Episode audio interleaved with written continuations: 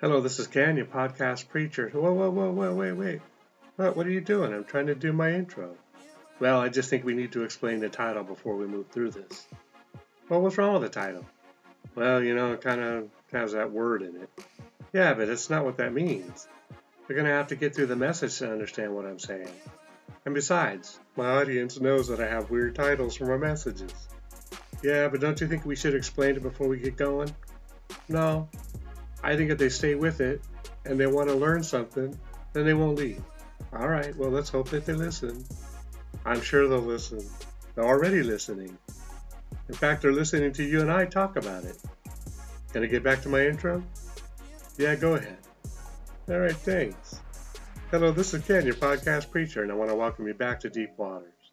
This podcast is brought to you by Applied Strengths Ministry, where we believe working together on our strengths is the effect of working out the will and calling of God in our lives. The title of this message is Sex Knowing God. This is a multi episode series in which this is episode one of three. Darn it, I did it again. What a crazy title. But stick around because it has nothing to do with, mm, well, nothing. I have explained this in some of my other messages, whereby it is mostly the titles that I get that load me with all the information I need to develop the message. Without a title, I struggle to write anything. So, but back to the title. I'm not saying that we have or can have sex with God. Nope, I'm not. What I'm saying is that as I did a study of the word know in the Bible, it brought up some very key scriptures, which in fact tell us the very reason we were saved. Once you get on the other side of the cross, it is incumbent upon you to seek to know God. You know, the word know is often used interchangeably with the word intimacy in the Bible. I will include a table of scriptural references to this word in this message later.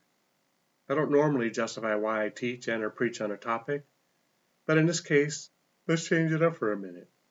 I did not just type up the word know in BibleGateway.com, which is the software I use for my messages, but I read the Bible cover to cover in pursuit of knowing Him and how the word know was used in the context of each story.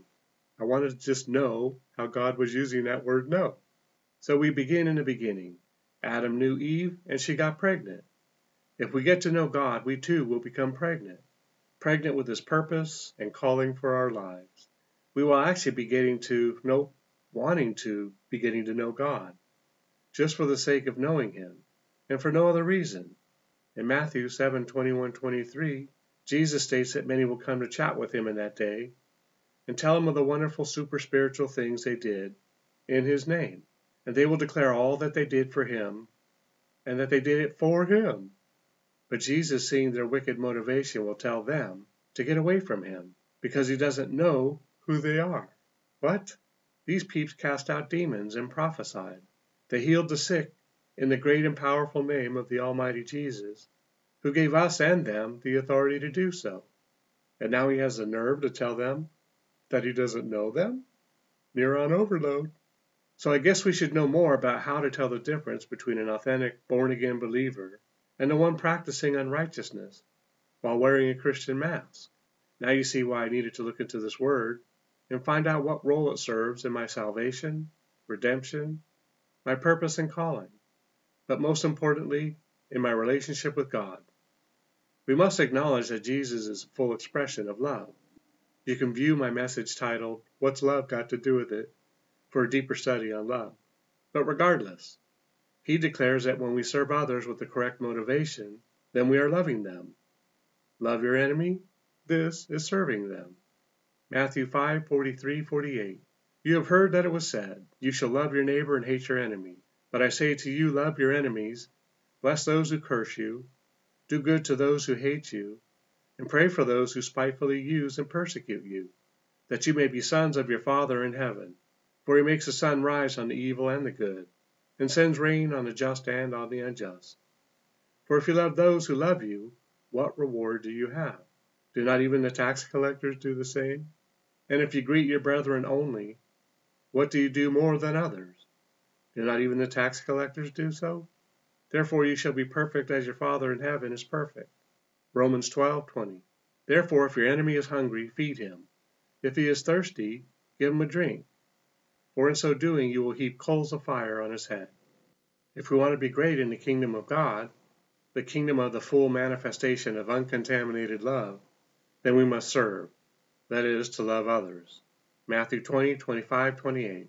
But Jesus called them to himself and said, You know that the rulers of the Gentiles lord it over them, and those who are great exercise authority over them. Yet it shall not be so among you. But whoever desires to become great among you, let him be your servant. And whoever desires to be first among you, let him be your slave. Just as the Son of Man did not come to be served, but to serve, and to give his life a ransom for many. Husbands, love your wives as Jesus loves the church. Ephesians 5:25 and 28. Husbands, love your wives just as Christ also loved the church and gave himself for her so husbands ought to love their own wives as their own bodies. He who loves his wife loves himself.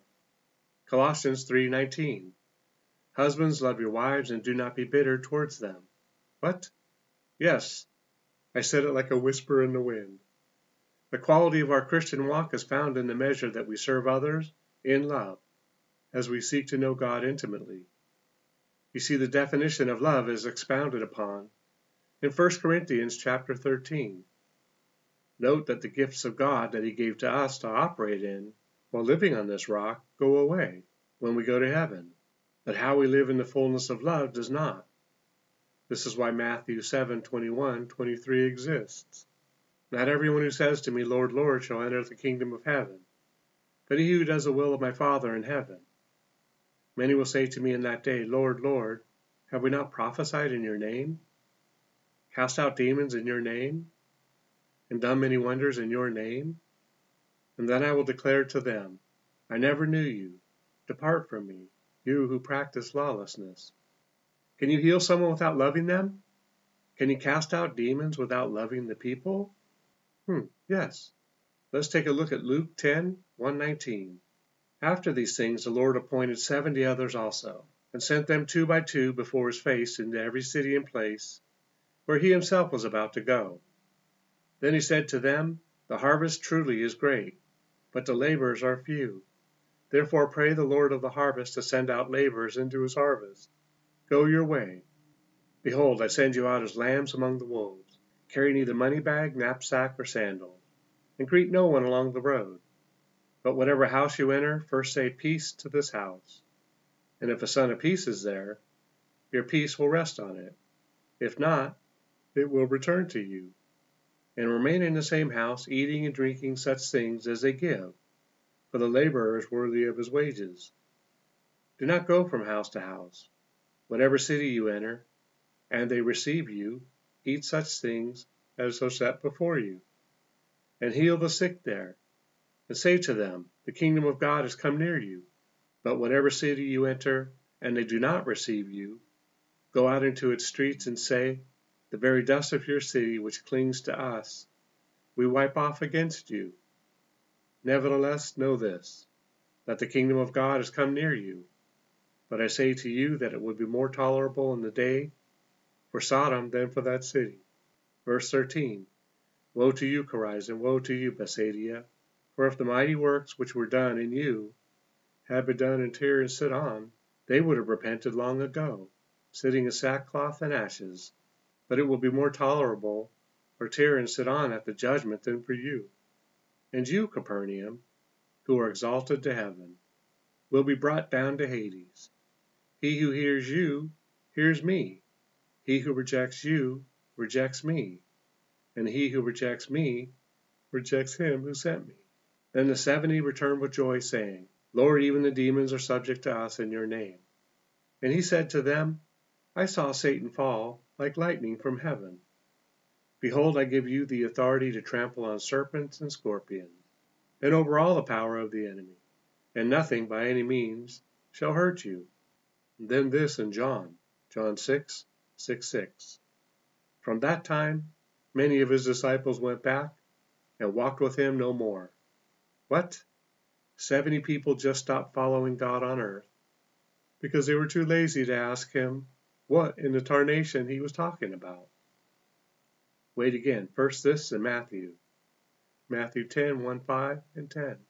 And when he had called his twelve disciples to him, He gave them power over unclean spirits to cast them out, and to heal all kinds of sickness and all kinds of disease. Now the names of the twelve apostles are these First Simon, who was called Peter, and Andrew his brother, James the son of Zebedee, and John his brother, Philip and Bartholomew, Thomas and Matthew the tax collector, James the son of Alphaeus and Lebbaeus, whose surname was Thaddeus, Simon the Canaanite, and Judas Iscariot, who also betrayed him. These twelve Jesus sent out and commanded them, saying, Do not go in the way of the Gentiles, and do not enter a city of the Samaritans. Then this again, but later in Matthew. Matthew 26:14, verse 25, and verse 47. Then one of the twelve, called Judas Iscariot, went to the chief priests. Then Judas, who was betraying him, answered and said, Rabbi, is it I? And while he was still speaking, behold, Judas, one of the twelve, with a great multitude with swords and clubs, came from the chief priests and elders of the people. Well, that's it for today. I know, but I'm already over time and I want to be respectful of yours. Remember, it's not what you find wrong or disagree with regarding these messages, but what you can take away from it. Together, we can do more to impact the kingdom than if we work alone.